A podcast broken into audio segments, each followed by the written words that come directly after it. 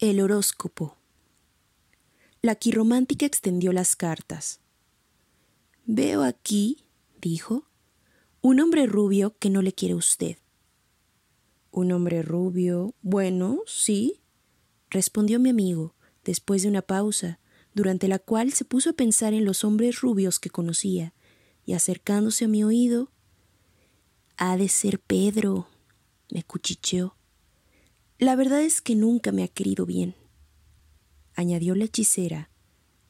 Un hombre rubio, joven, afirmó mi amigo. Claro, Pedro. La hechicera volvió a extender las cartas en abanico después que mi amigo las hubo partido. Aquí hay una mujer que piensa en usted, dijo. ¿Una mujer que piensa en mí? Sí, una mujer de cierta edad, de estatura mediana. Ya, ya caigo. Mi hermana María. Probablemente. Es una señora vestida de negro. Mi amigo lleva luto. Eso es. Mi hermana. Vuelta a cortar las cartas y extenderlas. Trae usted un negocio en manos. Un negocio que le interesa. Sí, sí, continúe usted.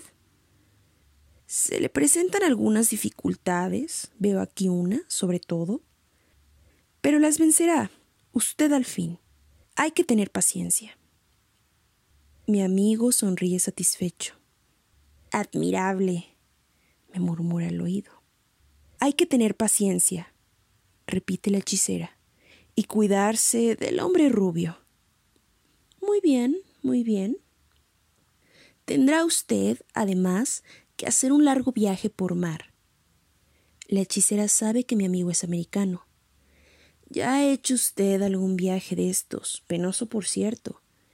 El que tiene usted que hacer no dejará de serlo, pero llegará usted con bien. Vuelta a cortar las naipes y a extenderlos. Veo aquí un hombre que se interesa por usted. Está pensando en escribirle. Espléndido, exclama mi amigo. Debe ser Antonio. Veo además una herencia en el porvenir. No puedo decirle de cuánto, ni sé si es precisamente una herencia, pero en fin, las cartas hablan de dinero. Mi amigo sonríe encantado. Y basta de cartas. ¿Cuándo nació usted? El 12 de agosto de 1873. Magnífico. No pudo usted nacer bajo mejores auspicios. Deme usted la mano. Examinándola, tiene usted un carácter generoso, una inteligencia despierta, lúcida. Ama usted lo bello. Las mujeres le prefieren, aunque a veces por pudor tenga que ocultarlo. Veamos la línea de la vida. Es firme, segura, prolongada. Vivirá usted. Ah, Aquí ve un pequeño surco transversal. Accidente. Posibilidad de accidente.